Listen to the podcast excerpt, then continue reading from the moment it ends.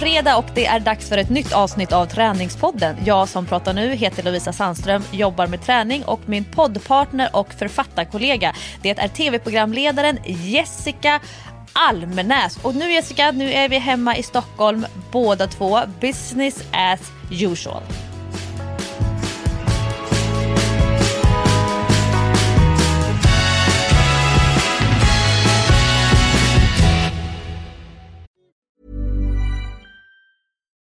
Millions of people have lost weight with personalized plans from Noom, like Evan, who can't stand salads and still lost 50 pounds. Salads, generally, for most people, are the easy button, right? For me, that wasn't an option. I never really was a salad guy. That's just not who I am. But Noom worked for me. Get your personalized plan today at Noom.com. Real Noom user compensated to provide their story. In four weeks, the typical Noom user can expect to lose one to two pounds per week. Individual results may vary. There's never been a faster or easier way to start your weight loss journey than with PlushCare. PlushCare accepts most insurance plans and gives you online access to board-certified physicians who can prescribe FDA-approved weight loss medications like Wigovi and Zepbound for those who qualify. Take charge of your health and speak with a board-certified physician about a weight loss plan that's right for you. Get started today at plushcare.com slash weight loss. That's plushcare.com slash weight loss. plushcare.com slash weight loss. Ja, men hur känns det att vara hemma, du som har varit i, i solen och njutit? Det känns som att jag var på ett litet retreat, om att jag skulle så här, finna mig själv under en, en vecka. Och så här, Fann hålla, du upp, dig? hålla upp fingrarna i luften som en så här yoga och bara aum, aum. Ja, men jag känner mig så återhämtad trots att jag tränat. Jag räknade 13 träningspass körde jag på en vecka. Men jag har varit så ego. Jag har läst, håll i dig nu, fyra böcker Du på en vecka. Inte Fyra- lyssnat utan läst. Jag har verkligen hållit i en pappersbok och läst fyra böcker. Wow, det är bra gjort. Jag har sovit jättemycket. Jag har, eh, jag har suttit och jobbat en hel del med datorn men jag har liksom, det har inte varit noll stress. Och det kändes nästan som, jag sa det här till mina tjejkompisar som jag åkte med.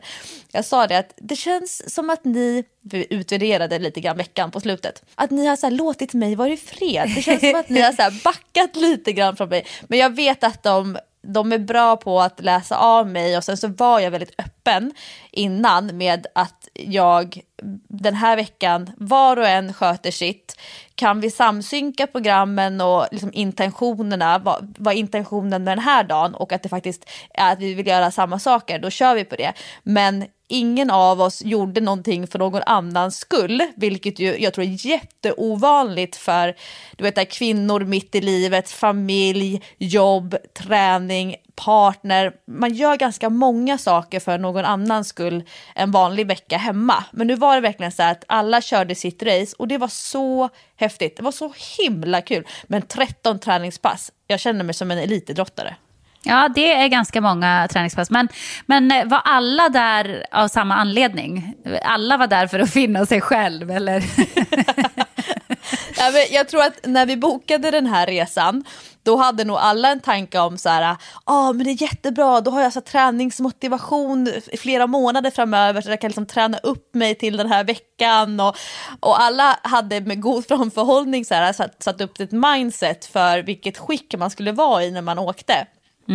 Sen så när vi, när vi liksom sista veckan vi hade hur mycket aktivitet som helst i våran messenger-tråd, då kom det liksom fram att alla var sjukt slitna, eh, ah, sov jättedåligt, jättestressigt på jobbet. Ja, men det var liksom, alla hade det rätt kaosigt runt omkring sig. Så att vi sa det att ah, jag tror vi taggar ner lite grann på ambitionsnivån för att det här ska bli liksom den mest eh, aktivitetsfyllda veckan. Det blev verkligen så, ah, men vad vill vi göra idag? Sen hade Ja. vi bokat, vi samsynkade våra träningsscheman så att vi liksom eh, bokade de passen ett par dagar framöver som vi visste att vi skulle köra. Så kunde det vara så här på morgonen, bara, äh, men någon som sa, alltså, vet, åh, jag är nog inte sugen på att träna, jag bokar av mitt pass. Och alla bara okej, det var inte någon som sa, ah, men Skyrra, kom igen, du kommer tycka det är så kul. Ingen som körde någon så här övertalnings Och inte heller det här peppa. Jo, kom igen, du kommer må bra efteråt. Kör nu. Ingenting sånt. Och det, det är ju väldigt sympatiskt att, eh, Att faktiskt så här, men nästan så här, bita sig lite grann i läppen och bara, nej men alltså jag behöver inte projicera projicera mig själv på någon annan och också lita på att när en person säger att ah, men vet du vad, jag, jag har ont i nacken, jag vill bara ligga, ligga och läsa eller ah, jag skulle vilja ta en promenad helt själv med musik i öronen. Och bara, good for you girl, go for it. Och, och det, det, var, det är väldigt modigt att kunna säga så, men det är också modigt då att som alla andra att inte ligga på och liksom försöka tjata över. Så jag, jag är så himla nöjd, men ja, det var rätt kämpigt med träningen, men vi kan, ta det, vi kan ta det senare. För först vill jag höra med dig Jessica. En fråga bara, har du gått och blivit baskettränare medan jag var borta? Baskettränare, det har jag varit länge. Har inte du vetat om det här? Har det här varit en hemlighet? Jag kan ha missat det. Att du har tränat basket själv i ditt eget vuxenlag, det vet jag ju. Men, men nu såg jag en bild på din ja. Instagram där du står med massa minimänniskor. Ja, precis. Man vill ju inte lägga ut för mycket bilder från eh, ungdomslaget som man tränar. För man vet ju inte om det är okej med alla föräldrar och sådär. Men nu tog vi ju en, en lagbild. Så det tänkte jag, det kan jag nog säkert lägga upp. Det är ju Dylans lag. Dylan är ju med. Han var inte med just, eh, just den här helgen och spelade matcher för han var hos sin pappa. Men de är eh, tio år, går i fyran, pojkar som jag nu har tränat i tre år tror jag det blir, tillsammans med eh, en annan pappa då, som också har spelat basket. Och det är skitkul. Och i början var det lite så här, då var vi eh, nästan lite påtvingade uppgiften kan man säga. För det är svårt att hitta... Klassiska. ja, så här, föräldrar får steppa in. Ställ upp nu. Ni måste ställa upp om era barn ska kunna sporta. Eh, och eftersom jag då hade spelat basket så tänkte jag, ah, ja, jag får väl ställa upp. För vi hade ju helst velat ha eh, en riktig tränare om man säger. Vi var väl lite tveksamma båda två på om vi hade kunskaper som krävdes för att, för att lära ut. Alltså det är ju så länge sedan jag höll på och även Peter då, min eh, co-coach. Eh, men, så att hela första året när vi tränade så var vi så här, men vi får nog en tränare snart. Det kommer nog en tränare snart. Ja, men vi kör väl en vecka till då. Och så höll vi på att gnälla lite grann till klubben så här, ja, men nu, nu måste ni hitta en tränare här, vi kan inte göra det här och, och så. Och sen när första året hade gått, då sa Peter till mig så här, men du, eh, det vore lite tråkigt att inte träna dem nästa år. Och jag bara, ja det vore fan lite tråkigt. Vi kanske ska göra det, sa han. Jag bara, ja vi gör det. Så att nu kör vi tillsammans och eh, tränar de här eh, småkillarna. Och det är så jäkla kul, för att man står och tragglar och killar i den åldern är ju ganska stökiga. Det är inte så att eh, de tycker det är jättekul att stå stilla och lyssna när man förklarar övningar och så, utan de vill hellre studsa bollen och eh, klättra i ribbstolar och hålla på med annat. Så.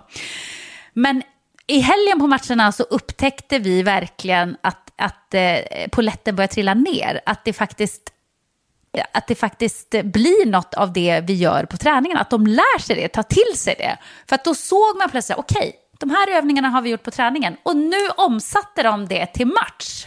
Och börja liksom tänka basket. Och det är så coolt och då blir man så himla stolt. Man blir ju nästan mer stolt än när man själv presterar på basketplan. När man känner så här, gud, jag har faktiskt lyckats lära ut någonting till de här barnen som de alltid kommer att ha med sig. Alltså jag har, har, lärt dem, eh, vi har lärt dem basket. Det är faktiskt riktigt, riktigt coolt. Men vad sjukt att du inte visste om det här. Nej, alltså, om du sa det till mig för tre år sedan så kanske jag har glömt bort det sedan dess. Men det känns inte som att du har gjort någon stor grej. Det känns som att du skulle kunna hämta hem mycket mer cred för det här uppdraget än vad du har gjort. Ja, eller cred och cred. Alltså man får ju ställa upp känner jag. Det, det är ju så. Om ungarna ska idrotta, det är, alla föreningar är ideella stort sett och eh, ingen får betalt för att göra något. Och då får man ju hjälpa till där man kan. Och då tyckte jag väl att just eftersom jag själv spelar basket och har spelat basket så är jag väl bättre lämpad att hjälpa till där än att steppa in som friidrottstränare till Dylan eller fotbollstränare till Jack. Det hade ju inte varit så himla bra. Då tror jag inte att de barnen hade lärt sig speciellt mycket. Men, eh, men, men jag tycker också att det är jäkligt kul. Det är en dag i veckan. Och när jag jobbade här om veckan då var det en arbetskompis till mig som bara sa till mig, så alltså, du håller ju på med så jäkla mycket grejer. Hur hinner du med allt? För han bara, du styrketränar och spelar basket och tränar ungar och rider och springer och springer maraton. När man börjar tänka på det så är det ganska mycket. Ja, och jag tänker så här, eh, apropå så att vara förebild, kommer du ihåg någon tränare som du hade när du var typ 9, 10, 11, 12 år? Jag kommer ihåg att jag hade min pappa som tränare i början. så, så att det där har ju gått lite grann i arv. Så min pappa tränade oss när jag spelade i Jokkmokk och det var ju från att jag gick i ettan. Då började jag spela med de som var ett år äldre. Eh, och pappa tränade och han tränade oss tills jag gick ut sjuan. Så att jag hade ju alla de där ungdomsåren hade jag min pappa som tränare. Och tro mig, det kommer jag ihåg. Det var så pinsamt ibland när han fick utbrott och blev förbannad på matcher. Och du vet, han hade sånt humör. Han kunde kasta block och pennor och var otroligt dramatiskt. Och oj, oj, oj, och skälla på oss och hålla på. Och jag skämdes som en hund, du vet, när han började. Och när han skulle, tyckte att han var rolig och skulle skoja med de andra tjejerna. Man bara, nej pappa, nej, det här är så pinigt. Men, men, men det, det är ju också väldigt mycket bra minnen. Jag är jätteglad för att jag faktiskt eh, hade min pappa som tränare. Det var coolt. Och sen så tränade jag också lite eh, ungdomslag i basket när jag bodde i Östersund. Eh, och en av de tjejerna hörde faktiskt av sig till mig på Instagram för ett tag sedan. Så att eh, hon har uppenbarligen inte heller glömt att jag tränade, tränade dem en gång. Så att det, det är kul. Det är roligt att ha lite betydelse i någons liv. För att eh, Eh, det är mycket som mycket som man lägger grunden till under de där åren. Några kanske fortsätter spela basket, några kanske blir jätteduktiga och kommer att spela på hög nivå. Och då kommer det att kännas extremt tillfredsställande att veta att man var med när de när de lärde sig älska basket. Ja, för det finns ju regelbundet såna kampanjer som handlar om att få fler människor att eh, plugga till lärare. Och då handlar det ofta om eh, kända människor som idag berättar om vilken lärare som gjorde mest avtryck på dem när de gick i skolan.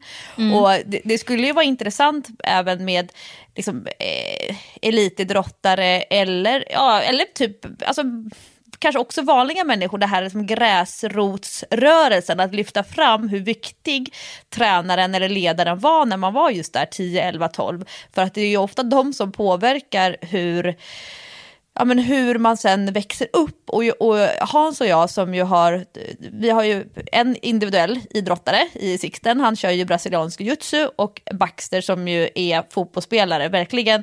Han är ju en eh, det är ju en lagidrott med fotboll, men om man säger så här att Baxter, han, han är, det är väldigt mycket individfokus. Men vi säger det att, att det är klart att det är viktigt att vårda sina relationer som man har i skolan med klasskamrater och liknande. Men de relationerna som är för många barn mer beständiga, det är de som de får i, inom idrotten. Alltså mm. de barnen följer man ju kanske fler år jämsides, oavsett om det är individuell eller lagidrott, än klasskamraterna.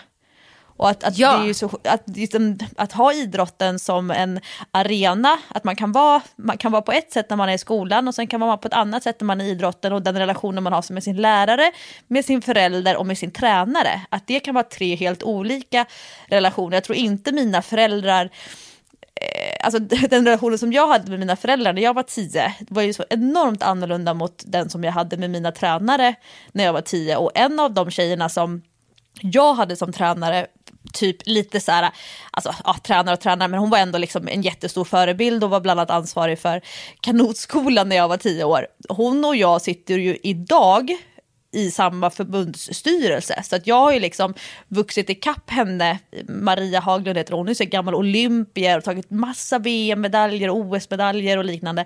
Och idag kan vi jobba på samma strategiska nivå. Och jag har sagt till henne så många gånger hur viktig hon var för mig när jag var tio år. Och hon, hon, hade, aldrig, hon hade aldrig tänkt på det, hon, hon förstod det inte då. Trots att jag på riktigt gjorde ett skolarbete om henne typ i fyran eller femman. Så här, hade jag så här, klippt, klippt ut, gjort en intervju med henne, klippt ut bilder från tidningen och gjort... Men det blir nästan lite den ofrivilliga förebilden. Ja, men gud vad roligt att du säger det, för nu kommer jag att tänka på, du vet när jag var uppe i Norrland häromsistens så hittade en massa gamla brev och grejer. Då hittade jag ett brev som jag aldrig hade skickat till eh, en tränare som jag hade på den tiden, undrar om jag gick i åttan eller nian kanske. Eh, och det var att jag hade så problem med mitt skott. Jag skulle ändra mitt skott för att jag ville söka in på basketgymnasium året efter. Då måste jag gå till åttan. Det var en sommar mellan åttan och nian. Eh, och det gick så dåligt och jag skrev till den här tränaren att jag funderar på att sluta. Mitt självförtroende är i botten. Vad ska jag göra för att få bättre självförtroende? Min största skräck är att de andra ska gå om mig, att jag ska bli dålig på basket. Det är det enda jag har. Vet, det var så otroligt öppenhjärtigt brev så att jag nästan kände herregud vilken tur att jag inte skickade det där brevet. Nej, men, så där har jag aldrig pratat med mina föräldrar. Alltså aldrig. Knappt med mina kompisar. Så jag tror för mig betydde mina tränare väldigt mycket. Jag tror jag tydde mig väldigt mycket till mina tränare när jag var yngre. Eller hela tiden jag spelade basket egentligen. Eh, och, och jag blev kanske lite pikad för det ibland, för att jag blev alltid någon slags eh, tränars favorit. men vad ska jag göra åt det när man är så jävla charmig? Nej, men jag, jag tror att det blir åt båda håll. När, när en vuxen människa känner att, eh, eh, att, att någon verkligen ser upp till en och har förtroende och öppnar upp sig och litar på en och så, så tror jag att det blir ömsesidigt på något sätt. Att man tar vara på det förtroendet, i alla fall om man är en, en vettig vuxen människa. Och det var de flesta av mina tränare. I Baxters fotbollslag så är det lite otippat eh, så att, att det är en väldigt känd artist och hans fru som är, de är liksom ansvariga. Han är huvudtränare för laget och hon är liksom, roddar mycket. Och sen så finns det en annan tränare också. Båda är de är föräldrar till barn i laget. Mm. Och eh, jag är ju så fascinerad av när man är van att se en person på tv som sjunger och, och liksom dansar och, och det är väldigt mycket fokus på ja, men artisten, kändisen, låtskrivaren. Och sen när jag ser honom i Hammarbykläder, jag bara, det här är så häftigt, det här är så fascinerande. Men sen också så här roligt för att ah, idag så eh, är det bara Leffe som kommer på, eh, som håller i träningen för att eh, Andreas då som han heter, han är på spelning. Och då, det är så här härligt att han, så här, han mixar sitt artistschema och liksom låtinspelningar och sånt med att vara i liksom full Hammarby-outfit och stå och gorma till småkillar nio år som springer fram och tillbaka. Och när, när Baxter då, för, för, för Baxter då så är ju Tims pappa Andreas, det är fotbollstränaren. Och så, så, så berättade jag då om Andreas Jonsson och hur kär jag var och hur mycket jag har gråtit Nej, till, till hans... Kommer du ihåg vilken låt? Eh, du är för gammal, du kanske inte har gråtit till den? Vilken? Glorious. Jo, alltså jag kommer ihåg det, men jag har nog inte gråtit till den. Det har jag nog inte. Oh, nej, men det har, varit, det har varit väldigt mycket olycklig kärlek. Det, det var lite och, din tonårsgråta-låt, var det det? Ja, ja, men det var det. Sen tonår. Och när, när jag berättade för Baxter, apropå att tycka att ens förälder är pinig. Mamma, mamma, alltså allvarligt, du kan inte säga så här. Jag bara, men Baxter, du ska bara veta att jag var, jag var lite äldre än Tom bara. Jag var typ 16, 17, 18, jag var inte så stor. men, men det är ju, är ju roligt att man kan ha på sig så många många olika typer av uniformer, så många olika typer av jackor. Man kan ha rockjackan på och sen kan man ha Hammarbyjackan på. Ja, men jag gillar det också. Och jag, jag tycker eh, det är fan fint att ställa upp ideellt. Det, det, är jag stolt över att jag gör. Jag, det är två stycken gym som jag tränar på när jag är i Thailand. Det ena heter Titan och det är ett svenskägt gym. Väldigt mycket fokus på liksom den här campkänslan. De, det är mycket amerikaner som åker dit och stannar alltså tre, fyra, fem, sex veckor och kör liksom weight loss fokus med så kostschema, färdiga måltider och sen ingår det PT-timmar och så kör man jättemycket cirkelträning och liksom, alltså vissa när man kollar på så här, de här transformation pictures, de, det är helt sinnessjuka förändringar. De kan gå ner så mycket i vikt. Eh, ganska så här, eh, ja men lite så här eh, jargongigt liksom, att man, man garvar mycket, det är väldigt liksom, väldigt avslappnat. Man kommer dit, man gör sin grej och liksom så. Och sen så tränar jag mycket på ett, amerikansk ägt gym som heter Unit 27 och det är grundat av en så ex-militär. Jag tror typ Unit 27, det, jag tror att det är typ en sån här, ja men typ en militärenhet Alltså typ att, som att han, han, var, han var med i Unit 27 när han var ute och, var, och militärade. Eh, så. Och eh, det är eh, amerikanska, en hel del amerikanska tränare, men sen är det en hel, alltså, eh, australiensare, någon är från Sydafrika och liknande. Sen heter alla pass de heter eh, Surgent Drill. Det är, liksom, det är ändå liksom, lite, lite så här morgongympa fast det är ändå liksom väldigt tufft. Men typ vem som helst kan vara med på det passet. Det går att anpassa och sådär. Och sen finns det de som är advanced-stämplade pass. De advanced-stämplade passen, där får man tillbaka sin credit. Man köper typ ett klippkort i en app. Så skulle man bryta ett, ett advanced pass, då får man tillbaka pengarna för det passet. Aha. Och de heter eh, The Punisher, Grenade, eh, Death Row. Det, det, är liksom väldigt mycket så här amerikansk eh, militär glorifiering. Och på de här advanced-passen, för det första då så är det liksom alltid en varning innan typ. Ja, så nu har ni anmält er och ni är här på ett advanced-pass. Eh, man kan inte skala, Alltså man kan alltså inte justera övningarna så att de blir lite lättare. Man kan inte eh, välja vikt själv, utan this is the ladies weight and this is the men's weight. Det, är liksom, det finns två vikter och man kan inte välja mellan dem. Mm. Eh, och sen är det, är det någon i gruppen. För det här är, det är liksom ett gruppträningspass fast det är ändå, eh, man sköter sig själv. Men det är liksom ändå så här, skulle någon slacka om någon maskar, om någon visar så här lite attityd gentemot coachen, då blir det eh, gruppbestraffning. Kollektiv Va? bestraffning som alla Nej, ska göra. Vad taskigt! och det tuffaste, så, och det har vi lärt oss nu, vi i vårt gäng som har kört de här advanced-passen, det tuffaste på passet det är uppvärmningen. Så att man, det är liksom det som, som jag är mest nervös över. Okej, okay, okay, jag måste ta mig igenom uppvärmningen. Om jag bara klarar uppvärmningen, då vet jag så att jag kommer kunna liksom pacea, hitta tempo för själva huvuddelen av passet. Det, där kommer jag liksom kunna komma till, där kommer inte jag vara den som slackar eller den som maskar. Men uppvärmningen är så tuff att det liksom det, det, tanken är så här, klarar du inte uppvärmningen, då får du inte vara med på resten av passet. Oj, gud det, det verkar liksom, vara läskigt. Som ett antagningsprov. Och det är ju så enormt osvenskt. Det är så icke PK, du vet det här inkluderande, alla kan vara med, träningsglädje. Nej, nej, nej, nej. Det här är liksom, du ska göra ditt bästa. Eh, om ditt bästa inte räcker, då finns det andra pass för dig att vara med på. Eh, om du, om du eh, inte, om du inte anstränger dig tillräckligt mycket så att du kanske är så att, att du, du klarar allting som coachen säger på uppvärmningen men de ser att du inte gör ditt bästa. Då blir det mm. också så här eh, in your face utskällning. Oj!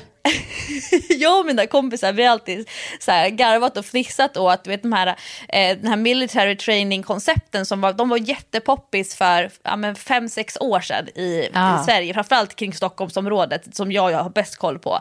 Där man, man ska liksom, eh, krypa i lera, man ska bära däck och liksom, ju, ju grisigare pass desto bättre. Vi brukar alltid skoja om att så här, kvinnliga mellanchefer som alltid hamnar i kläm på arbetsplatsen, de älskar att vara med på sådana pass där de blir så här, lite så här, de blir skrik, skrikna på dem. Det, det är typ meningen att få gråta lite grann. Då är man liksom, det, det är nästan som så en, ett utlopp för frustration som man kommer in i passet med från eh, liksom det riktiga livet eller vad man ska kalla det för.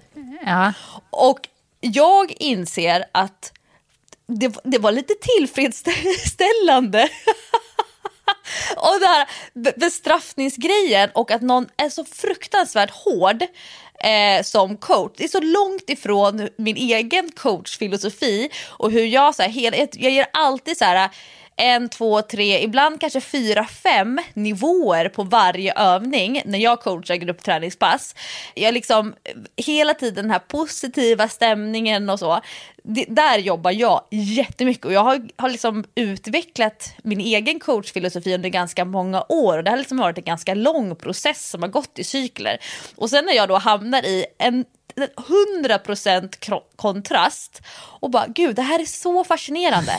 och jag insåg att vad häftigt det är när man vet att okej, okay, nu handlar det inte bara om att jag ska göra mitt bästa. Det kan komma de här oförväntade, plötsligt eh, blåser coachen i visselpipan och bara, nu, kommer det, nu får Gabriella pipa igen. What the f are you doing? Och så är det någon australiensare borta i hörnet som har varit för långsam med att ta upp kettlebellen i famnen innan eh, när själva intervallen drar igång. Och då bryts hela passet så ska alla ut och springa 400 meter. Och jag har gjort mitt allra yttersta för att liksom hushålla med mina krafter för att klara hela passet. Nej men då ska man springa en fruktansvärd 400 meters runda för att någon annan släckar. Oh. Alltså, där, men där snackar man ju verkligen att det kan bli lynchstämning efter passet. Den som har slackat mest, den är man ju inte nöjd med. och, och jag, är ju så, alltså jag är nog ganska så introvert på den här typen av gruppträningspass. Om jag går på gruppträningspass i Sverige, då tar jag ju väldigt stort socialt ansvar, försöker så här, hälsa på människor innan passet, försöker så här, peppa under passet. Jag tänker så här, men det är kanske är någon som känner igen mig här, så vill jag att de ska ha en bra bild av mig som träningsprofil och liksom berömmer coachen, du gjorde så bra. Alltså du vet, jag liksom eh, eh, är väldigt utåt eh, utåtriktad när jag går på gruppträningspass i Sverige. Men där, det är ingen som vet vem jag är, det är ingen som vet vad jag jobbar med, det är ingen som vet eh, hur jag tränar, vad jag presterar på min träning, vad jag har för mål, ingenting. Så jag liksom kan sluta in mig, jag känner inte att jag behöver bära gruppen socialt. Gud vad skönt. Ja, men det gör ju att jag skäller inte på folk bredvid mig. Om jag ser att det är någon som, jag, jag, jag, jag tror inte ens att jag noterar i ögonvrån att någon liksom eh, håller på och maskar. Men några kompisar till mig som var med på den här resan som är på passet, de är väldigt utåtagerande och på riktigt så här nästan tacklar de här, alltså de är asvältränade, stora crossfit-snubbar. Det är så mycket muskelmassa, de är så vältränade och sen när de, som vi brukar skoja att man har crossfit-tröjan på, det innebär att man tränar i bara överkropp. Aha, okej. Ja. Eh, Aha, det hänger de- ihop lite det där. de, när de inte tillräckligt snabbt lämnar eh, sin station, om man har 10 sekunders byte mellan stationerna så är det en cirkel. Så liksom maskar de kvar så här, lägger ner vikterna långsamt för att liksom, ja men maska. Och då på riktigt så kommer en av mina kompisar och tacklar den här stora snubben och bara move, move your ass. alltså, och jag bara, åh herregud. Eller typ pick up, pick up your weight. I said pick up your weight. För Åh, att man jävlar. vet att annars så kommer vi få liksom det här punishment. Nej men det är så, jag tycker det är så himla roligt. Och det jag ska, det jag ska säga det är att det är så det är klart att det är asläskigt att man vet att okay, det finns bara 16 kilo kettlebell för tjejer. Man kan inte ta 12 kilo. Hade jag eh, kört samma pass, om jag hade liksom läst passet uppifrån och ner och så skulle jag köra det själv i gymmet, då hade jag tagit en 12 kilos kettlebell. Det är liksom, ja men det här är nog en rimlig vikt. Jag, jag använder 12 kilo till ganska många övningar. Det är det jag brukar säga, att ska man köpa en vikt hem, om, du liksom har en investering du ska göra till hemmagymmet, en 12 kilos kettlebell, det kommer du så långt med. Bra Men tips. ja men det, men här då, ja, men alla tjejer ska köra med 16 kilo. Och, och jag vet att jag tror inte att jag kan hålla 16 kilo kettlebell på raka armar och göra utfall i 45 sekunder.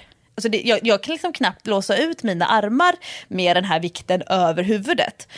Och då tänker jag så här, jag är ändå rätt stark. Och så tittar jag på de här andra tjejerna. De, visst, de är ju väldigt de är vältränade, det är inte så många tjejer som går på de här advanspassen, men de är vältränade, de är väldigt tajta, de kan ju ha liksom magrutor, men de är väldigt sm vad ska man säga, smala, slanka. De är liksom inte det här om man säger så här robust och hållfast, utan de är liksom mer ja, atletiskt finlemmade. Mm. Det- Det känns som att de har så här tränat kroppsdel för kroppsdel till perfektion. Men de ser inte så starka ut. Och då tänker jag så här, om jag nu tycker att det är så fruktansvärt jobbigt med 16 kilo, hur upplever de då den här 16 kilos vikten när man vet att de kanske har liksom tränat eh, ganska mycket med gummiband och liksom mycket så här, du vet toning. Det, var, ju- det är ett jättepopulärt begrepp i USA. To tone your body. Ja, ja, precis. Att man ska bli lite eh, fastare. Typ lite... Man ska, bli, man ska bli smalare och fastare. Eller hur? Slim and tone. Ja, just det. Och då tänker jag så här, men herregud, hur kan de hantera den här 16 kilos vikten? Men sen så startar ju signalen och så är passet igång. Och då ser ju, när jag är lite introvert så jag ser ju inte hur de hanterar den här 16 kilos vikten. Men det är ju också bra, det finns liksom ingen spegel man kan kolla i. Man vet liksom att alla, alla gör sin grej. Men jag, jag minns inte om jag sa det i förra veckans avsnitt av Träningspodden, men det finns något tillfredsställande för mig att gå på ett gruppträningspass och att inte behöva liksom välja vikter själv. För att Ja. om, eh, jag, det gruppträningspasset som jag oftast går på i Sverige, det är ju Barry's. Och då väljer man ju dels hastighet på löpandet själv inom ett visst spann och sen på alla styrkeövningar på Barry's, för man kör ju eh, konditionsstyrka, konditionsstyrka. Men då är det också så ett viktspann. Eh, nu vet jag inte hur det är längre i Sverige, men förut då var det ju ofta de sa så här att ja, men, eh, eh, tjejer 5 till 8 kilo, killar eh, 8 till 12 kilo. Och sen så tror jag att, att eh, de fick lite eh, skit för att de sa att det var tjejvikter och killvikter. Så då var det mer så här, ja, om du är vältränad, ta 8 eh, till 12. Så, men typ jag, i Sverige. Ändå. Ja, men det, det, du vet. Men, och då har jag alltid så svårt att bedöma, okej, okay, vad ska jag ta för vikt? Det är väldigt eh, skön känsla att någon annan har bestämt vikt åt en. Och det är det som jag tycker är så kul när jag själv tränar tränar med PT, att någon annan har bedömt objektivt vilken vikt som är rimligt för mig att klara av på det här passet. Mm. Så att, eh, men apropå då bestraffningar och här, nästan utvisning i båset om man inte sköter sig. För man får heller inte muttra. Och jag brukar nästan, jag drog, så här, drog ner min keps lite grann för jag tänkte att det är bra om jag inte visar mitt ansikte så mycket för då kanske de läser av att jag ser sur ut och typ ser jag sur ut då kommer, då kommer jag få någon så här straffgrej. Men alltså, det, jag tycker det där låter hemskt. Jag hade aldrig vågat gå på ett sånt där pass. Det lät ju eh, hur läskigt som helst. Jag hade blivit rädd för stämningen. ja, och det var, faktiskt, det var faktiskt flera stycken som skickade PM till mig, eh, eller DM, så här, direkt meddelande på Instagram som bara, ja. va?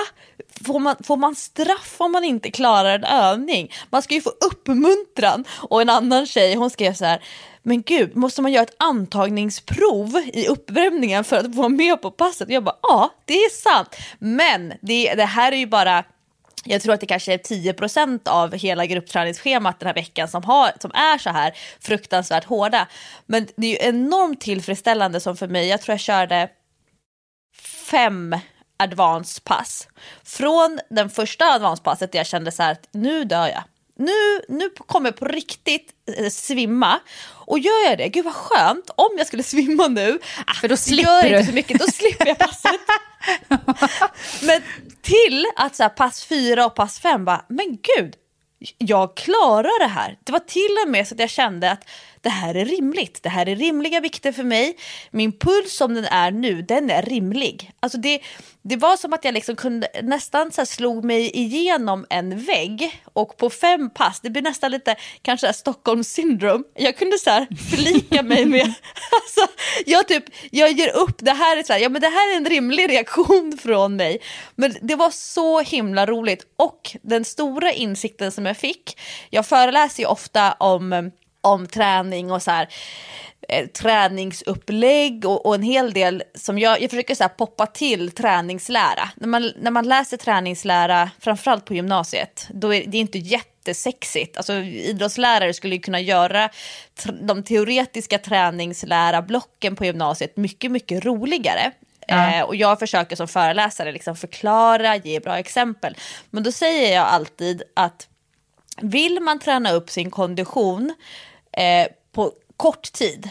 Om du, om du liksom så snabbt som möjligt vill ha en, en, en, stor förbättring av din kondition, då ska du träna högintensivt. Du ska upp i riktigt hög puls. Du behöver inte vara i den pulszonen så länge, men ofta vara uppe liksom, bam, bam, bam, riktigt högt uppe.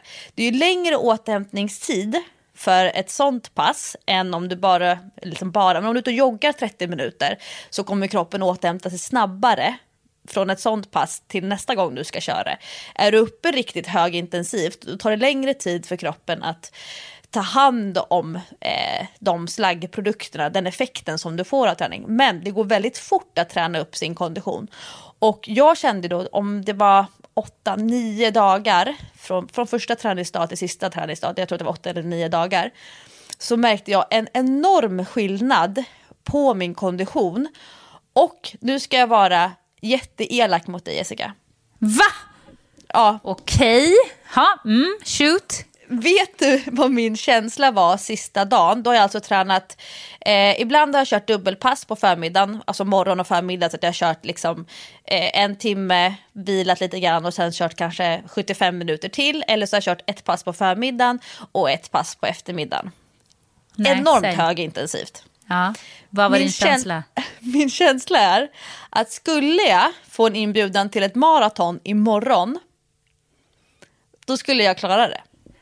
Oj, oj, oj, Lovisa, din lilla kaxråtta alltså. Så skulle det vara så att du bangade Singapore maraton, då kan jag ta din biljett, så kan jag springa loppet med din, med din nummerlapp.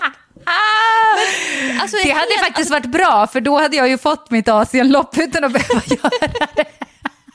Så okej. Okay. Och, och jag, det var så himla många år sedan som jag fick den känslan. Jag tror det framförallt har varit ja, men efter mina graviditeter. Först efter Sixten och sen så blev jag ju gravid ganska så snabbt igen med Baxter och sen så fick jag liksom göra en ny konditionsträningsperiod eh, för att jobba upp det som är liksom en rimlig normal nivå för mig konditionsmässigt. Sen har den hållit sig ganska så hög. Och jag var lite orolig innan jag åkte på den här resan eftersom jag inte har kört så mycket kondition det senaste året jämfört med hur, jag, hur mycket jag brukar flåsa, hur mycket jag brukar liksom pressa på mig. Ja. Men det är verkligen så som det står i böckerna att det går snabbt att träna upp konditionen om man bara kämpar sig igenom de här riktigt tuffa konditionspassen där man orkar trycka upp pulsen. Och när, som i mitt fall då, när man går på gruppträning och dessutom hela tiden har den här överhängande risken för bestraffning om man inte trycker sig igenom. Alltså det, det, det tar inte särskilt lång tid att få upp konditionen i de här högintensiva. Så mitt flås blev på kort tid väldigt, väldigt mycket bättre. Det tar längre tid att jobba upp uthålligheten och det tar längre tid att, att eh, bygga styrka. Men just högintensiv konditionsträning, det är ett så bra sätt att snabbt få effekt av konditionsträning. Så att alltså det är så bra. Och det är ju, jag jobbar ju mycket med det med mina klienter. 20 sekunders intervaller löpning eller roddmaskin eller liknande. Alltså att, det är klart att det är jobbigt att vara där uppe med hög puls, men man får så bra effekter av det. Och det var härligt att jag fick genomgå den resan själv under då 8-9 dagar och känna vilken skillnad det var från första passet till sista passet.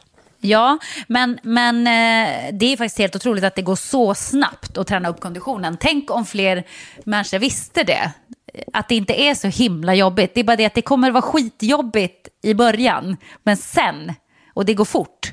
Nu kan ju inte alla träna som du, man kan inte träna två gånger om dagen eh, hemma i sitt vanliga liv. Och ofta får man ju inte chansen till återhämtning heller, så att man klarar det. Men, men om man bara visste hur eh, få pass det ändå krävs för att komma till någon slags rimlig konditionsnivå. Ja, men många tror att, det, att det, nyckeln ligger i jogging. Ja, och att det är en jättelång process, att det tar liksom flera månader om man ska hålla på och traggla med sina joggingpass och ditten och datten. Men gör, så är det inte alls så egentligen. Det. Nej. Och, och det, det, kan jag då, om jag ska liksom skicka ut någon, någon, något budskap till alla Träningspodden-lyssnare. Har man tragglat mycket med eh, lågintensiv konditionsträning, joggat och liksom känner att man bara står och stampar, att man inte att man inte får upp flåset. Och, alltså testa att byta ut eh, två eller tre av de passen. Låt säga att man joggar tre gånger i veckan. Att byta ut två, eh, två av dem till att faktiskt trycka upp pulsen mycket högre. Vilket innebär att man kortar passens längd.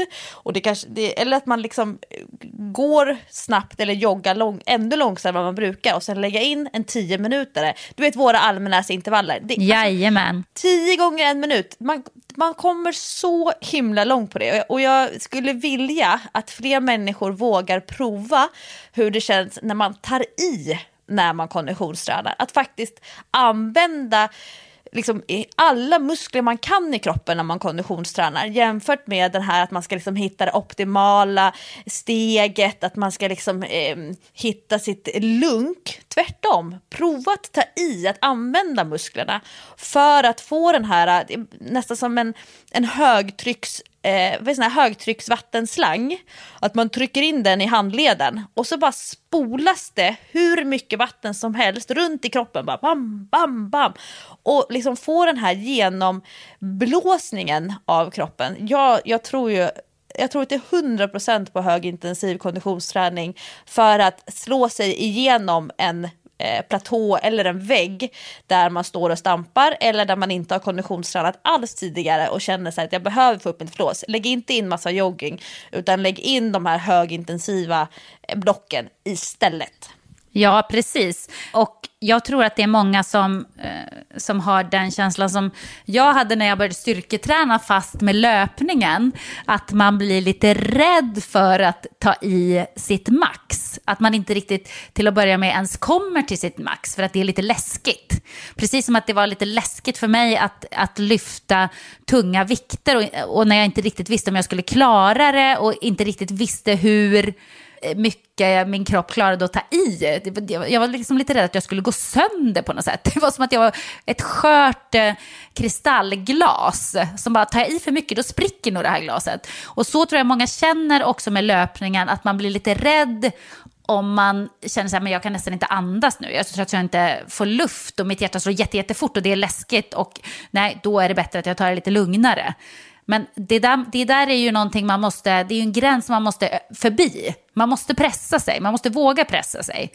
Och, och, för varje gång så kommer man upptäcka att man vågar pressa sig lite till. För att det är inte farligt. Det är inte farligt att lyfta tungt och det är inte farligt att bli svintrött. Nej, och särskilt inte om man, om man är ute efter den där kicken. Alltså om man är ute efter den här mentala tillfredsställelsen av att ha, ha eh, tagit ut sig.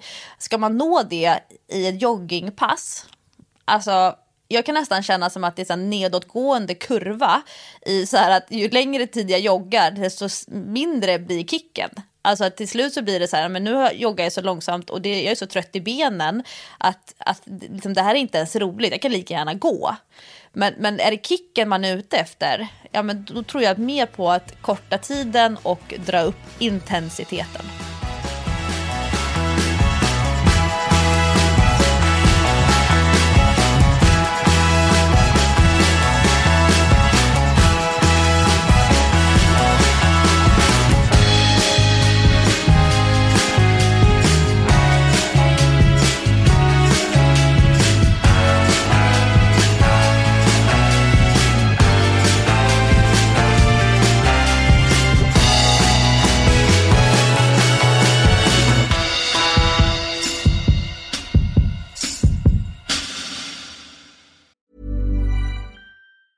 Mom deserves the best, and there's no better place to shop for Mother's Day than Whole Foods Market. They're your destination for unbeatable savings, from premium gifts to show-stopping flowers and irresistible desserts. Start by saving 33% with Prime on all body care and candles. Then get a 15-stem bunch of tulips for just $9.99 each with Prime. Round out Mom's menu with festive rosé, irresistible berry chantilly cake, and more special treats. Come celebrate Mother's Day at Whole Foods Market. Many of us have those stubborn pounds that seem impossible to lose, no matter how good we eat or how hard we work out. My solution is PlushCare.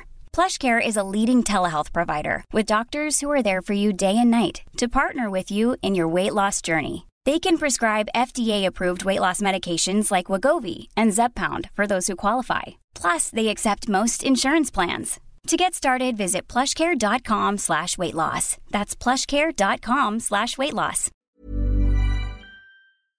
Vi är även denna vecka sponsrade av Rusta och det passar perfekt för det är ju full vår ute nu. Man kan vara ute utan att ha dunjackor och tio lager kläder, det gillar man.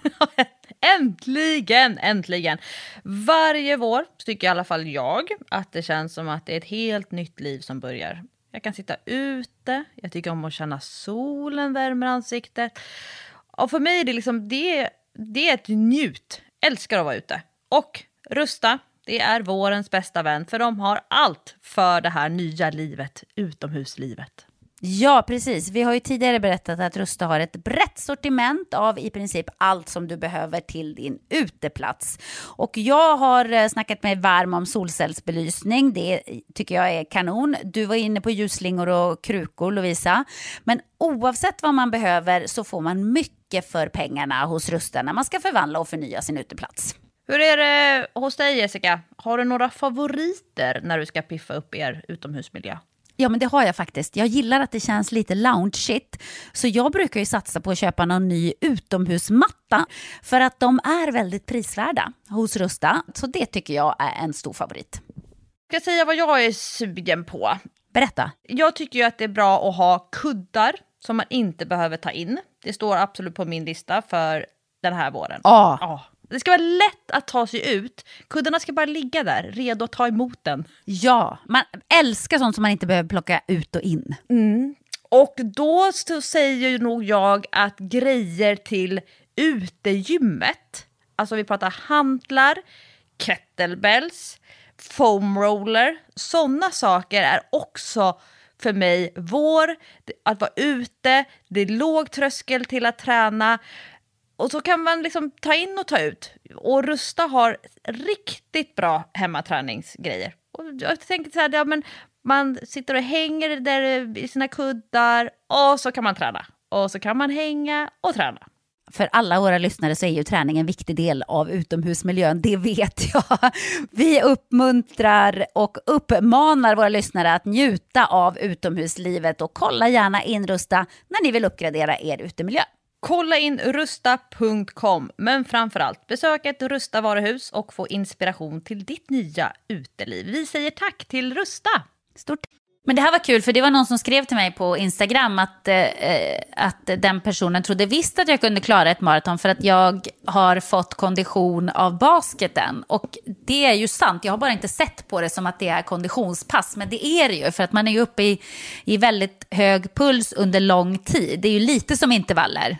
Det är ju max start, stopp, start, stopp, start, stopp och sådär. Eh, så att jag tror nog att mitt flås är inte uselt, det är det ju inte. Jag har ju mest varit orolig för, för de här långa passen som jag inte har lyckats få till. Men eh, ja, jag vet inte. Men jag, jag vill inte tänka mer på det nu. Utan nu... Snacka om att leva i förnekelse inför det här, den här, det här stora eventet om tio dagar. Usch och fy. Eh, jo, jag måste bara säga en sak till dig Lovisa, för att jag är så stolt. Jag såg du bilden på min Instagram när jag hade på mig en tävlingssimmardräkt? Jag har faktiskt sparat ner den. Du vet på Instagram så kan man trycka på en sån här liten pil Ja. neråt. Och så sparas den. Så, så har jag eh, så här litet galleri. Dels med så här inspo-bilder. Sen har jag ett med övningsfilmer som är så här kul att kunna plocka ifrån när jag själv ska sätta ihop pass och liknande till folk. Eh, och sen har jag en som bara är så här eh, coola bilder. Och ska jag säga en sak Jessica? Mm, säg. först när jag scrollade på Instagram, jag, så här, jag hade ju ett statement för tre och en halv vecka sedan.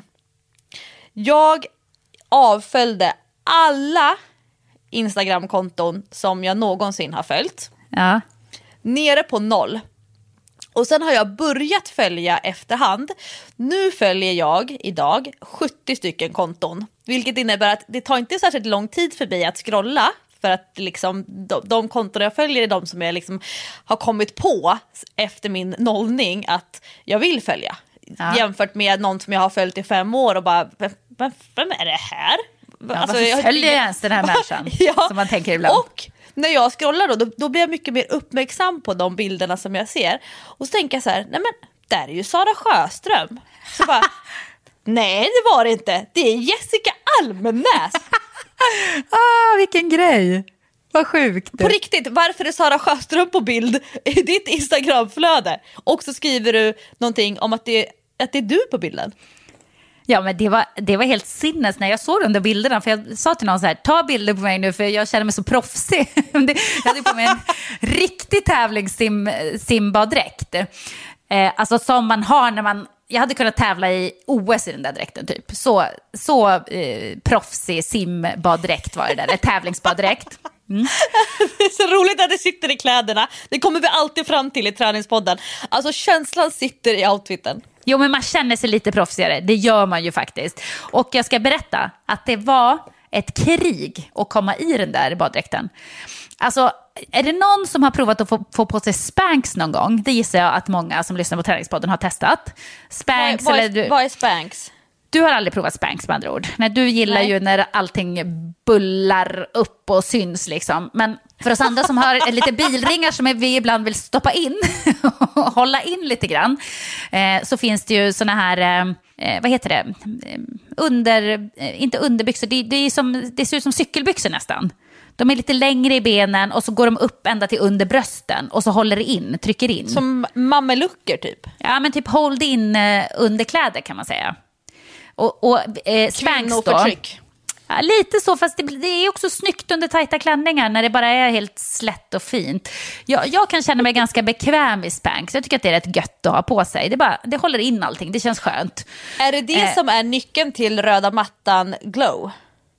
Många Du du har... kändis. eh, Ja, men många har ju Spanx på sig på röda mattan. Så är det ju. Sen, sen är det vissa som inte behöver och, och egentligen behöver väl ingen, men man, man känner sig lite finare. Jag tycker man känner sig fin. Det håller in lite. Formar lite. Jag som inte har någon midja har lite ångest för det. Jag tycker att det är, är trevligt när Spanksen gör att man får en illusion av en midja i alla fall. Så att, eh, det är ju sånt som eh, många eh, känner till. Jag tror många har testat det någon gång. Kanske inte Spanx, för Spanx är ju de, de som är bäst på marknaden, tycker jag. Är Spanx också- är väl ett märke? Det är väl är som ett när, när, när in, alltså var det inte inlines, alltså, eller rollerblade? Det var ju någon sån här, när inlinesen kom Ja. så var det ju ett märke som blev så här synonymt med att det- ja, här är de riktiga inlinesen. Och Exakt. samma sak spinning, ja men spinning, det var väl samma sak där att spinning är från början ett varumärke. Och sen så, det är en viss typ av cykel. Och sen idag nu, då kan ju vilket gruppträningsschema eh, som helst då, spinning på, alla fattar vad det är. Men från början så var väl spinning, det var en viss typ av inomhuscykel. Ja, och lite så är det väl med Spanx också, att det har blivit synonymt med eh, håll in underkläder. Men i alla fall, Spanx, de original Spanksen, det är ju de bästa. De är väldigt dyra, eh, men de håller in bäst. För en del så här billiga som man kan köpa på kedjor och sånt, de håller inte in speciellt mycket alls. Det är bortkastade pengar, det vill jag bara säga till alla som, som tänker att de ska köpa sådana. Ska man köpa ett par håll in underbyxor eller håll in underkläder, då ska man köpa Spanx. Så är det bara. Det här är inte sponsrat. Tips från är- coachen. Tips från någon som har använt Spanx i kanske 15 år. så, så jag vet, jag har provat mig fram. Eh, men i alla fall, när man tar på sig dem så är de ibland så tajta så att man får liksom, men du vet, stå och korva upp dem. Man får korva så här bit för bit och det kan ta ganska lång tid att få på sig dem. Och man måste liksom, uh, för man ska få dem över höfterna, man får verkligen stå och uh, lirka och dra och bara, uh, man blir helt svettig ibland. Men sen när, och när de sitter där då är man så här, nu så blir det inte till att gå och kissa här på ett tag, det kan jag ju bara säga. Det här känns som när gul och blå jeansen var som mest populära 90, 97, 98 där, tillsammans med Filippa K. Och man var tvungen att lägga sig på sängen för att få upp byxorna och helst så skulle de vara lite fuktiga. För då vet man, då var det lite lättare att få på sig byxorna. Ja, men lite så. Det är inte så lätt att få på sig eh, de här shape underwear, heter det ju. Shape underwear, för det ska forma då, då forma kroppen och så. Eh, men i alla fall, Spanx kan vara jobbig att få på sig. Men den här baddräkten, tävlingsbaddräkten, eh, alltså att få på sig den, det var, det var ett krig. Jag tror att jag höll på en halvtimme.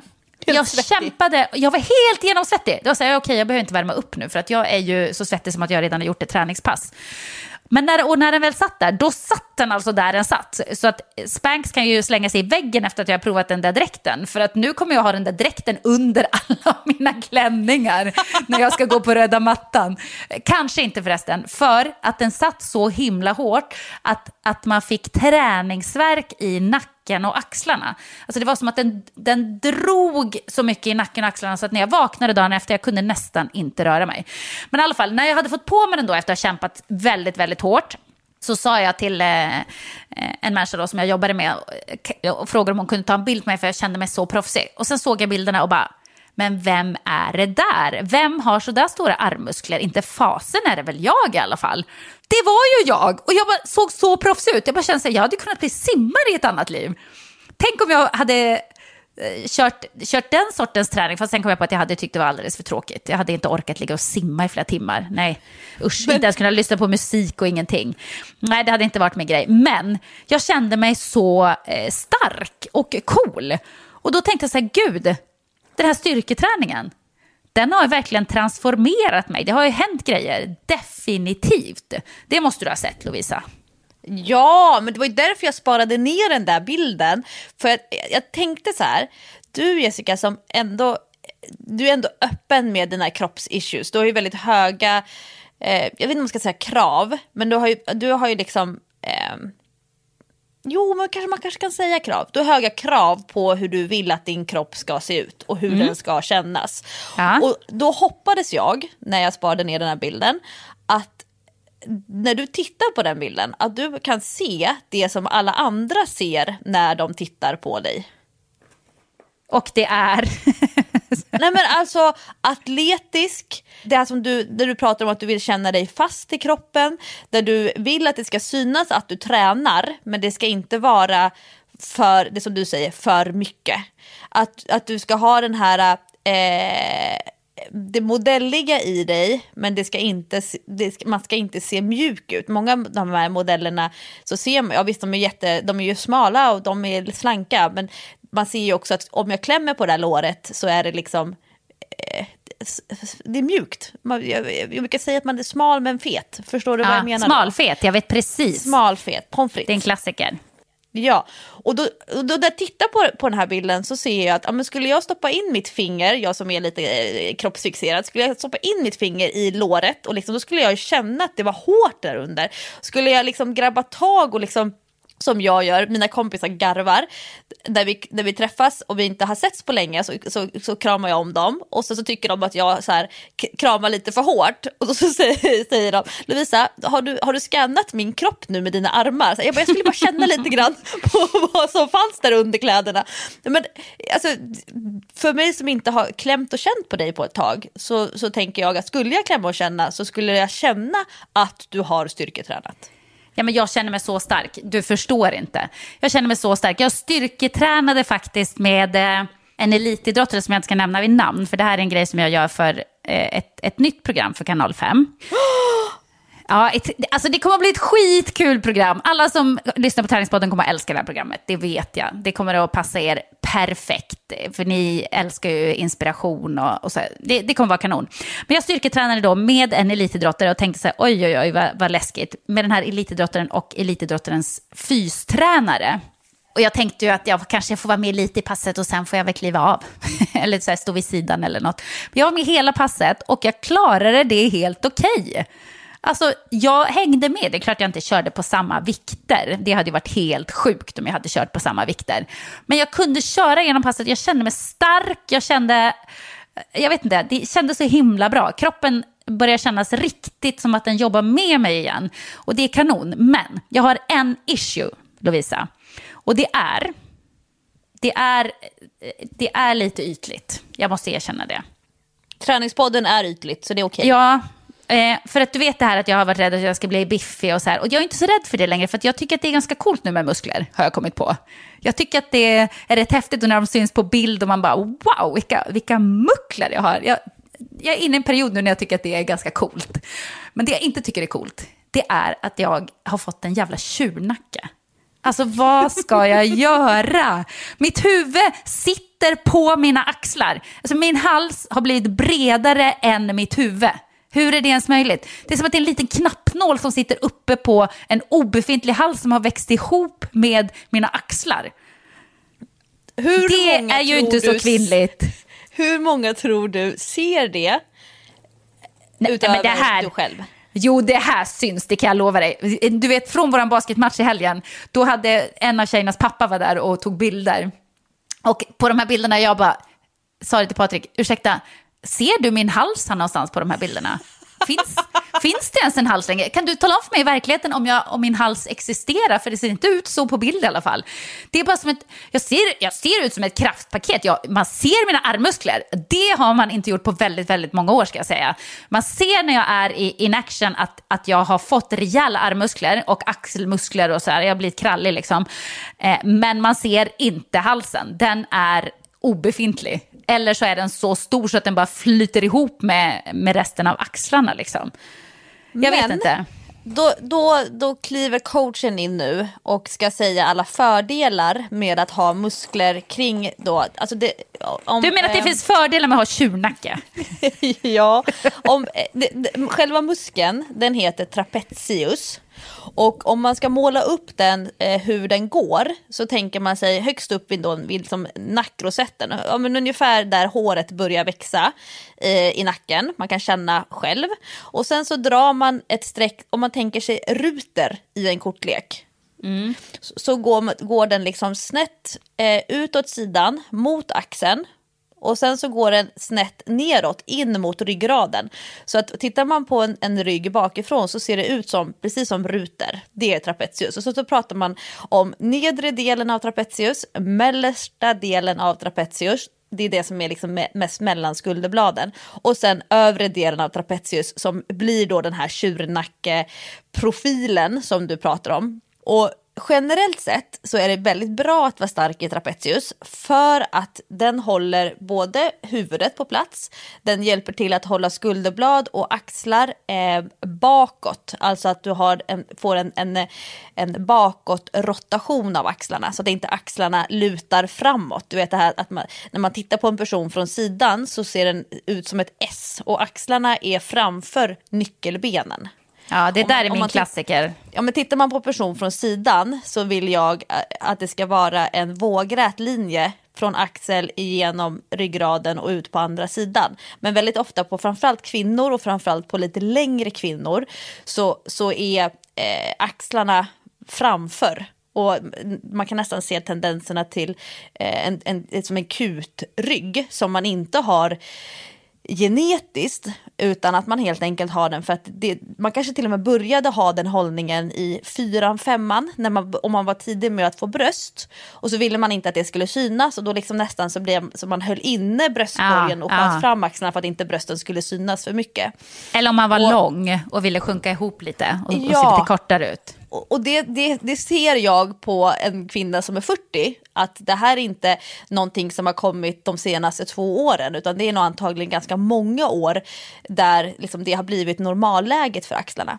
Men eller ja, förlåt, det är alltid bra att vara stark där som sagt. Men det är många, eh, eh det kanske nog inte är ett kvinnoproblem, men, men generellt sett så är kvinnor rätt klena i överkroppen. De är generellt sett rätt klena i armar och axlar, nacke och skulderbladsmuskulatur. Och det är framförallt den nedre delen av trapezius som eh, många missar.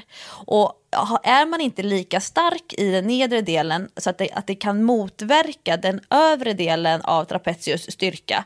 Eh, om man tänker att man lyfter eh, axlarna upp mot öronen om man fryser till exempel eller om man eh, är, lever under eh, man, antingen så kanske man har, har kort, eh, kortsiktig eller långsiktig stress så, så, att axlarna liksom drar sig upp mot öronen. Eh, då kopplas den nedre delen av trapezius ur. Eh, om man tänker sig att man ska göra en, en sänkning av skulderbladen, man ska liksom sätta ner skulderbladen i bakfickan. Om man tänker sig den riktningen, mm. då liksom, det är en bra övning. Man behöver inte ens ha belastning på den för att då avlasta den övre delen av trapezius. Och många som börjar styrketräna som gör många övningar där händerna är ovanför axlarna. Eller att man jobbar med till exempel då pressar eh, rakt upp. Att man gör eh, antingen med stång eller med hantlar eller med kettlebell. Att man eh, eh i sina gymövningar inte tänker på att ja, man ska sätta ner axlarna på plats innan man börjar göra själva rörelsen. Eller om man då i vardagen tenderar till att axlarna ska åka upp då, då kan man få rätt ont i trapezius. Och ofta så blir det på e-, ena sidan, att man får liksom lite nackspärrskänsla, men man kan också få liksom som en molande eller brännande känsla i trapezius eller in under skulderbladet. Så jag fattar att du har fått ganska mycket muskler för att du har ju gjort övningar som, du, liksom, som verkligen har stimulerat muskeltillväxten där uppe. Ja. Det är jättebra för att till exempel kunna lägga skivstång på axlarna. Många tjejer som säger så här, jag skulle kunna ha 60 kilo på eh, knäböjen, jag är jättestark i låren men jag kan inte ha skivstången där uppe för det gör så jädra ont att ha stången. Ja, för du har inte tillräckligt mycket muskelmassa som stången kan ligga på. Den hamnar liksom på kotpelaren. På den här, om man känner med fingrarna eh, så finns det en kota som sticker ut mer än de andra. Precis ovanför skulderbladen nedanför nacken. Och det är oftast Ja. den som man, man kan liksom nästan, jag kan se att tjejer blir så röd på den punkten. För att man inte har muskelmassa att liksom bädda ordning för stången.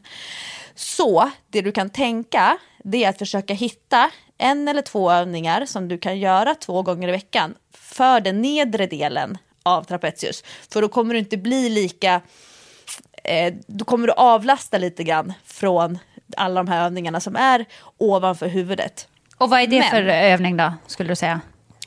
Eh, jag skulle till exempel göra, om man hänger i ett räcke, då får du gratis eh, greppstyrka.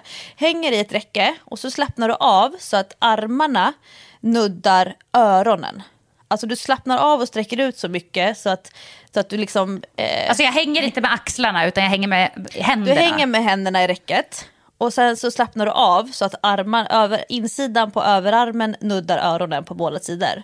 Ja. Och sen tänker du att okej, nu ska jag höja mig upp från det här läget så att öronen inte nuddar armarna längre, men jag får inte böja på armbågarna. Och man kan göra den rörelsen eh, bara ståendes med armarna rakt upp först för att försöka få till den här sänkningen av skulderbladen. Som att man tänker att skulderbladen ska ner mot eh, fickorna på jeansen. Ja. Så först göra den utan belastning, sen kan man göra den med, alltså ståendes, med pinne ståendes.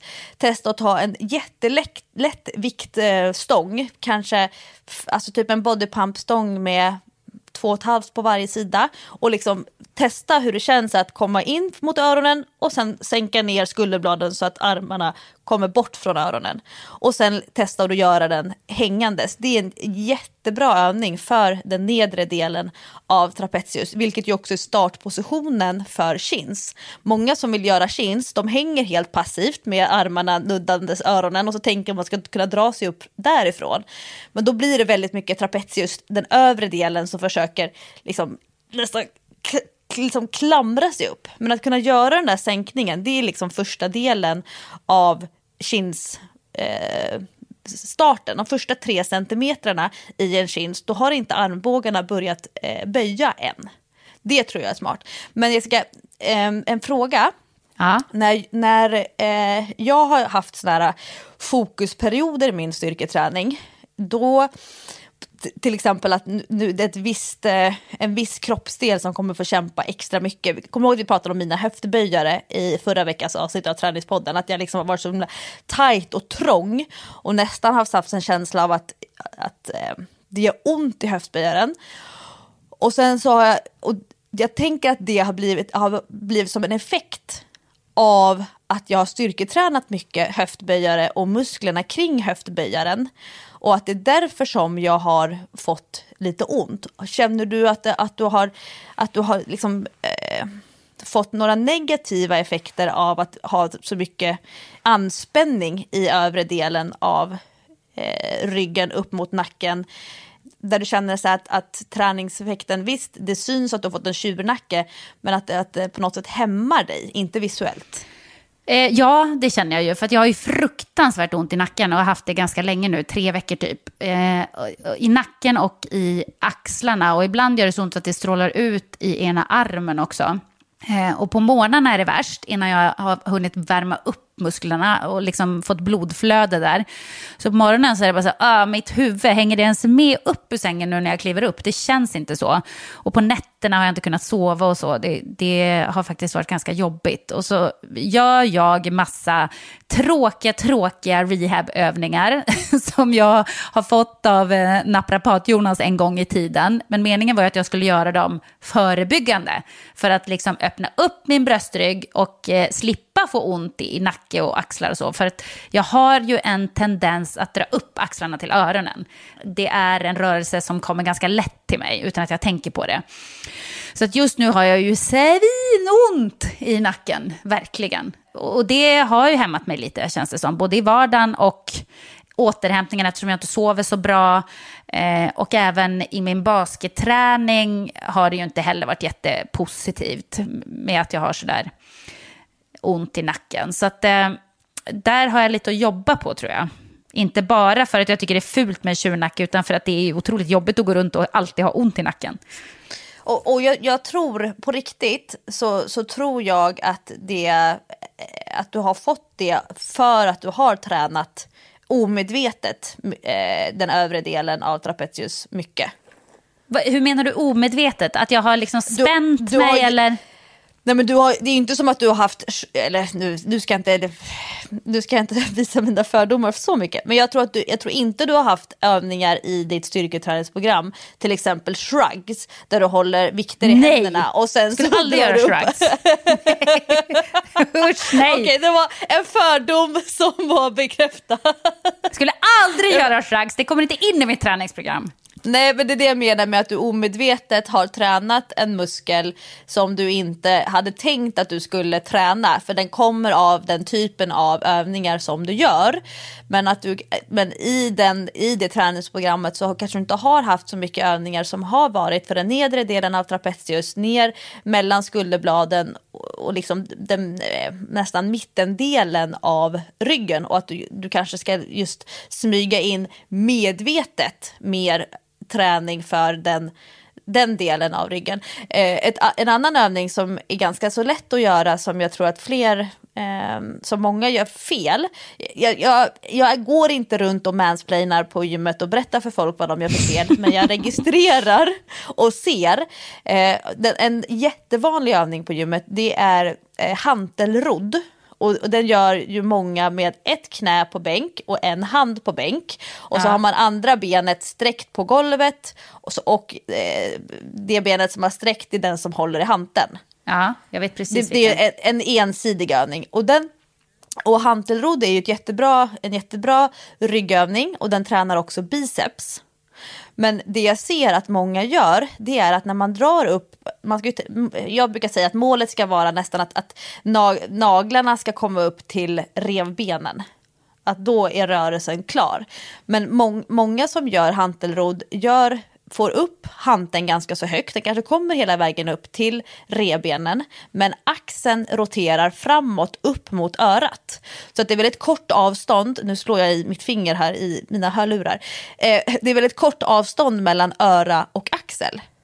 Men om, om man tittar på sig själv från eh, sidan, till exempel i spegel då, om man, har, om man tränar på ett gym där det finns spegel eller om man sätter upp telefonen och filmar, så ska, ska man försöka hitta en rörelseriktning där axeln rör sig bort från örat. Och då kommer man känna att man kommer åt helt andra muskler än just eh, den övre delen av trapezius. Många blir jättetrötta i när de kör hantelrodd. Och då kan man tänka, om jag sa då att sänkning av skulderbladet, då går skulderbladet neråt mot eh, bakfickan på jeansen. Ska mm. man göra hantelrodd, då kan man försöka tänka så att det ska bli som ett kryss. Så att skulderbladet ska röra sig diagonalt över mot andra sidan.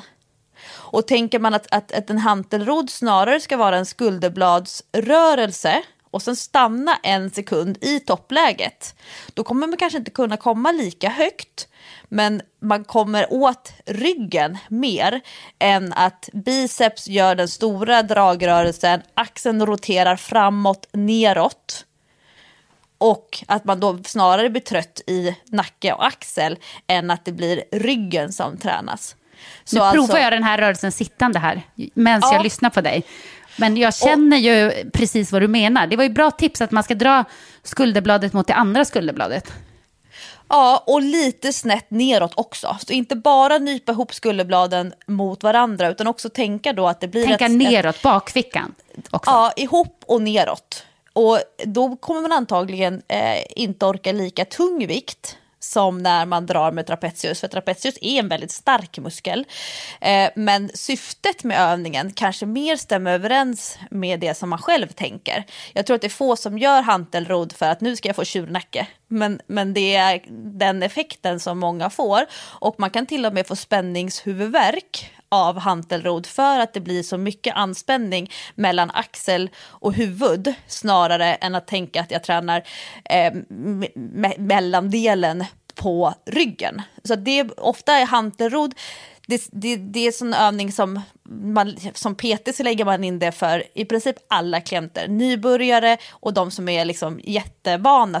Men det är en övning som jag skulle säga är ganska så lätt att göra. Nu sätter jag upp mina fingrar och klamrar här, krokar i dem i luften, fel på. Ja. Inte fel som att det på något sätt skulle vara skadligt, men många gör den tekniskt sett så, eh, där det inte stämmer överens med syftet. Du vet, jag kör den nästan varje träningspass. Det kan mycket väl vara att jag har gjort en fel och så har jag eh, byggt liksom min tjurnacke omedvetet. Ja, och, och jag tänker du som ändå, nu, nu ska vi se, om man tänker du har lång, lång underkropp. Ja, och kort, kort överkropp. Kort, kort, det här är så roligt tycker jag. med, med, du, ja, sen har du ditt apindex där med dina långa armar. Men en, en annan övning som jag ser att många gör fel, men ja, in, jag skulle aldrig gå runt och korrigera eller säga det till någon på gymmet, men som jag som PT eh, korrigerar eller poängterar om jag är med en kund i gymmet. Vet du vad, det här är nästan ännu värre nu. För nu om någon ser det i gymmet och du kollar på dem, då kommer de att tänka så här, okej, hon tycker att jag gör något fel, men hon kommer inte att säga det, men det kanske kommer i träningspodden. ja, gud ja. Alltså, straight from life. Nej, men alltså det är ju mitt, alltså, det är mitt jobb och det är, väl, det är mina ögon hela tiden. Jag tror att i alla professioner så rör man, om man är lärare och sen så har man barn som går i skolan och sen är man med sina barn i skolan en dag, då kommer man titta på hur läraren är. Ja, det är Och- klart. Ja, så att jag, Det är inte så konstigt heller. Nej, och sen är det så här, hade jag inte eh, haft min eh, split vision, då hade jag inte haft någonting att jobba kring. Alltså tänk eh, hur, så mycket som jag ändå så här, producerar och skapar i alla, ja men typ i, med PT online och med, med Majst och med träningspodden. Och, alltså jag får ju inspiration av allt det som jag ser under dagarna. Det är ju inte, alltså jag, ja, jag samlar på mig saker att prata om och skriva om. Men Ja när man tittar på hantelrodd eh, och ryggradens position, apropå då dina eh, förhållanden mellan eh, armar och ben och eh, överkroppens längd. Om man tittar på hur många tjejer kör hantelrodd så eh, ah, nu, är, nu kommer mina fördomar här. Men man tittar i spegeln och så, så tittar man så att, att rumpan är snygg och att man liksom ändå har en svank. Och så, så, liksom, man kanske till och med har lärt sig så här att ja, men det är bra att svanka. Mm, ja, mm, ja, det håller inte coachen med. Men jag skulle vilja att, att när man är i, om man tittar på ryggradens position från, i spegeln från sidan, att den är neutral. Och att vara neutral i ryggraden, det innebär varken att man är rak eller att man är svankig eller krummad, utan man är i den positionen som man skulle vara i om man står upp. Mm. Och har man en, en rak ryggrad, som Hans, min man till exempel, han har en väldigt rak ryggrad.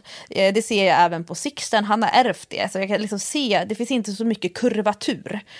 Eh, medans Baxter och jag, vi har kraftigare kurvatur, alltså det är det som kallas för kyfos, alltså att det är som en stötdämpning i ryggraden. Har man inte eh, en naturlig kurvatur så kanske man har lite sämre stötdämpning, kanske sämre rörlighet i ryggraden och inte sämre som i att vi behöver lägga någon värdering i det, utan man bara kanske måste förhålla sig lite annorlunda till generella instruktioner för en övning.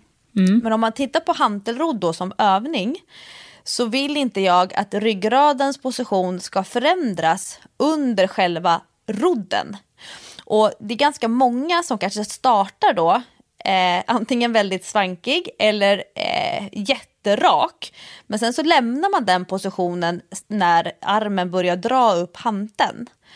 Men om man tittar på, i spegeln, okej, ser min ryggrad nu ut så som den gör när jag står upp? Och kan jag behålla samma position både i bottenläget när armen är sträckt och i toppläget när hanteln är så högt som jag kan gå utan att axeln roterar framåt?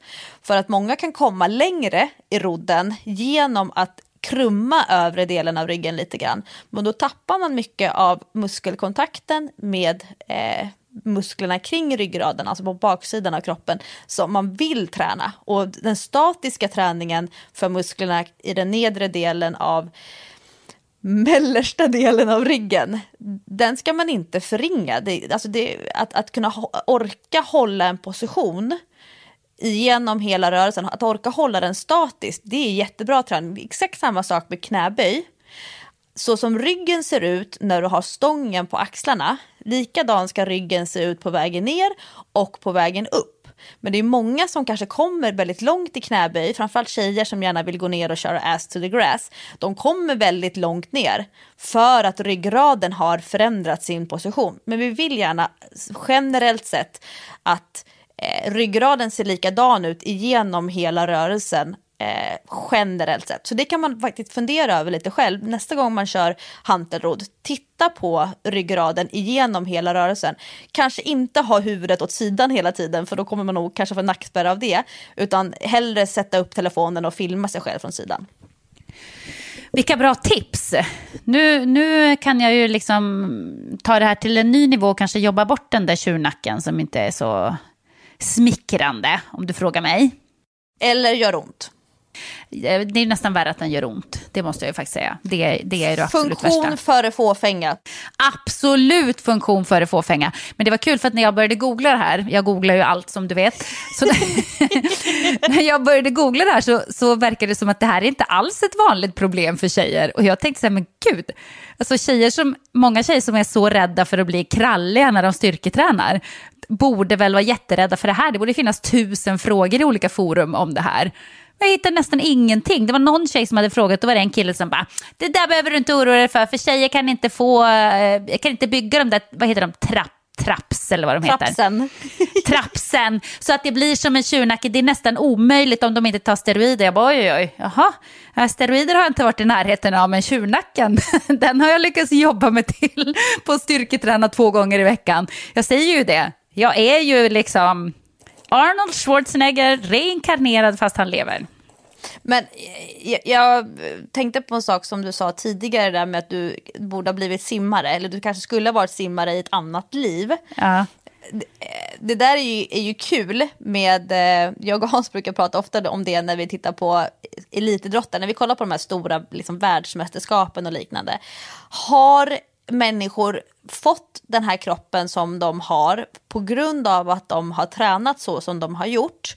Eller är det så att de har en viss typ av kropp, vilket har gjort att de har kunnat ha förutsättningar för att bli riktigt bra på en viss idrott? Ja. Just det är därför man säger att barn inte ska specialisera sig, eller ungdomar, på en, en idrott för tidigt. För det kanske är så att man har bättre fysiska förutsättningar för att bli bättre på en annan idrott än den som man väljer när man är 8, 9, 10 år. Och så att man ska liksom kunna träna väldigt brett ganska många år upp i tonåren. Och det man kanske inser, det är det som är så kul med friidrott till exempel, att man tränar ganska många grenar för att sen specialisera sig där man upptäcker att ja, men här har jag faktiskt eh, fysisk talang för. Stefan Holm är ju, alltså, han har ju inte den typiska höjdhopparkroppen om de säger att han är för kort. Tänk om han hade valt en an, alltså, långdistanslöpning för att det har han på pappret bra ja. för men man ser det ganska så sent. Och jag tänkte på det med, med din eh, simmar, simmarkropp. Tänk om det är så att du eh, har förutsättningar för att få en viss typ av kropp, vad du än tränar, så är det ändå så din kropp kommer eh, att anpassa sig för. Alltså du kanske har lätt för att bygga eh, trapezius och att det kanske inte spelar så stor roll vad du tränar. Det, det, är ändå där som din kropp kommer att svara. Att du kommer aldrig kanske kunna få crossfit-kroppen som jag, jag hade. Det var ju en av mina så beställningar när jag började träna med PT. Det var så att ja, men, jag skulle gärna vilja ha en sån, sån kropp som cross, de här korta crossfit-tjejerna har. Ja. Och jag, jag, hade inte kunnat säga men jag skulle vilja se ut som Emma Gren. Nej. Alltså jag, kom, det kom, jag kommer aldrig hamna där. Och det var faktiskt roligt för att den här veckan när jag var och tränade mycket på Unit då, i Thailand som ju är en, ett, ett crossfit-gym, då berättade en av coacherna för mig sista passet när jag sa hej då, tack så jättemycket, det har varit så himla roligt. Så började hon så massa frågor om oss, eh, hon, de, de kallade oss för liksom the crew för att vi verkligen kom in som ett gäng och bara öste. Hon trodde att jag och mina kompisar tränade crossfit. Jag Nej, bara, typ den finaste komplimangen jag kan få efter det här styrketräningsåret eftersom jag tycker ju att, att många crossfit-tjejer har, alltså många korta crossfit-tjejer har jättesnygg kropp. Nu kommer fåfänga före funktion i det här fallet. Men, men eh, det, det visar sig att jag kanske har talang för att bygga den typen av kropp. Så jag tror att det är smart eh, att tänka att vissa grejer kan man styra.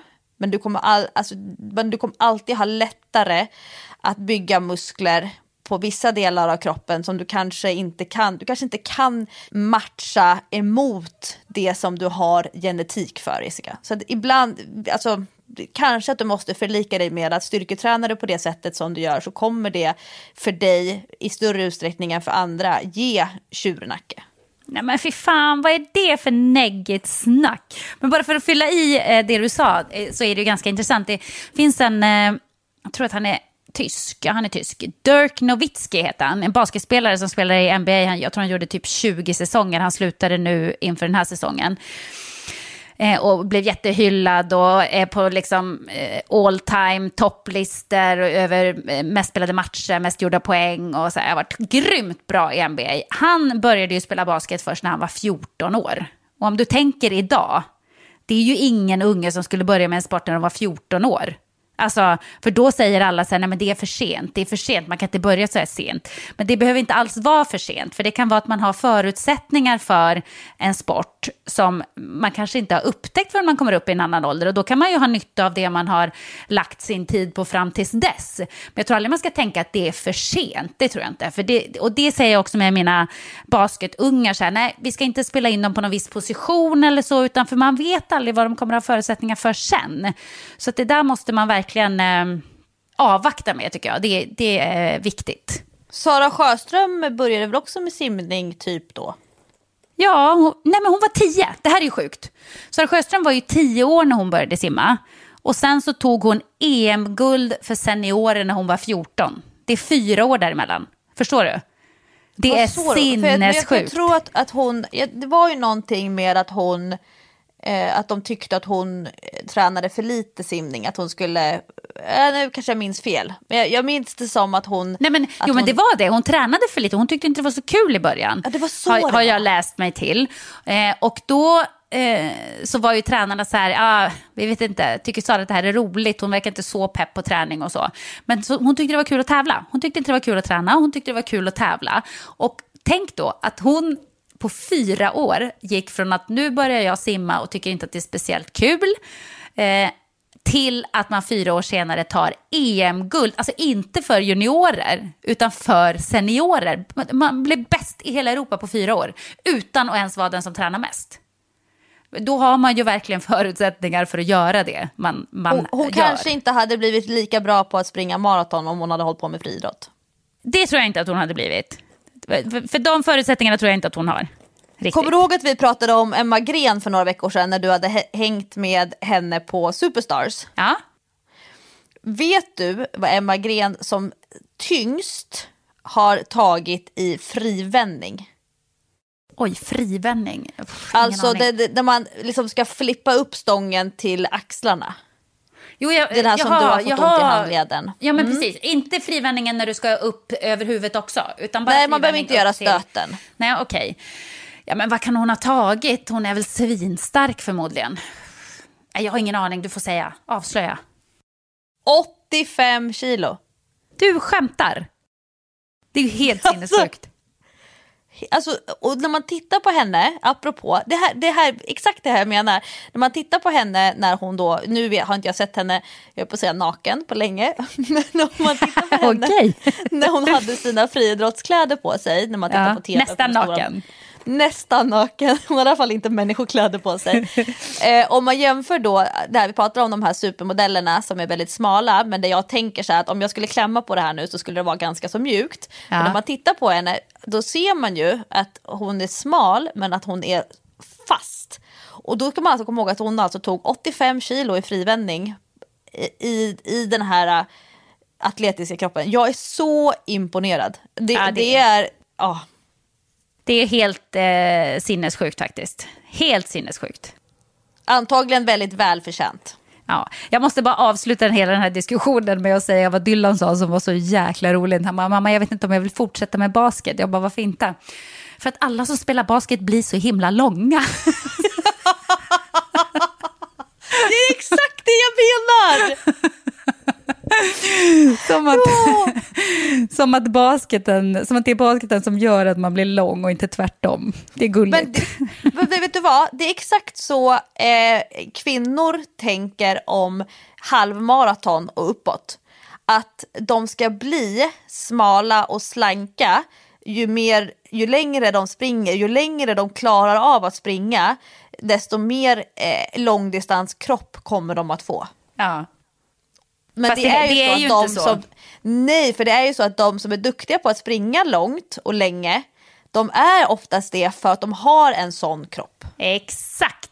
Det är det man måste eh, komma ihåg någonstans. Vad är hönan och vad är ägget? Och att ibland så... Man kan göra många saker med sin kropp, men man får nog dras med de förutsättningarna man har ändå. Någonstans.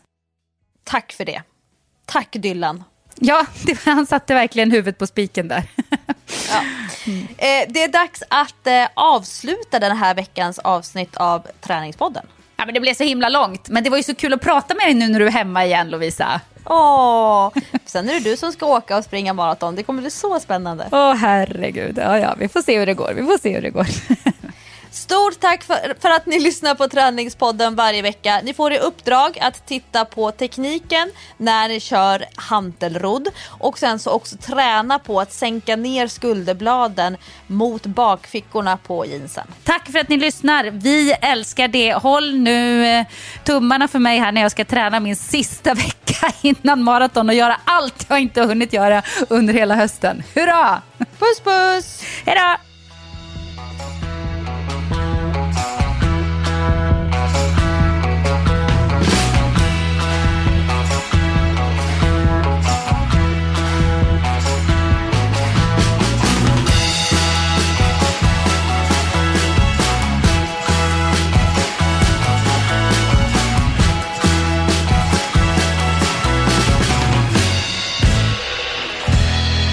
Träningspodden produceras av Sandström Group.